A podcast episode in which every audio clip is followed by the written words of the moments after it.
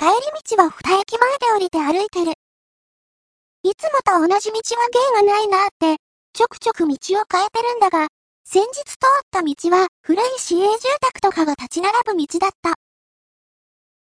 住宅のドアを見ながら、ああ、明かりついてない部屋もあるな。やっぱりこんな古いのなかなか入らないのかなって眺めながら歩いてたら、俺と同じ目線の高さに、しっかりついてる明かりが見えた。台所にある下側が蝶つがいになってる窓が開いてる。なんていうのかな。全部開かなくて、45度くらいまでしか開かない窓って言えばわかるのかなふーん、料理でもしてるのかなって眺めながら通り過ぎようとしたら、その窓の隙間からすっげー笑顔でこっちを見てる。横浜タイヤの看板みたいな、無機質な笑顔。うお、見てるのがバレた。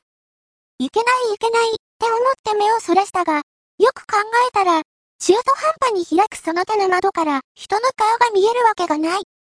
天井に顔がないと見えないレベル。えっ？て気づいて振り返ったら、横浜タイヤがニヤニヤしながら口を高速で動かしてた。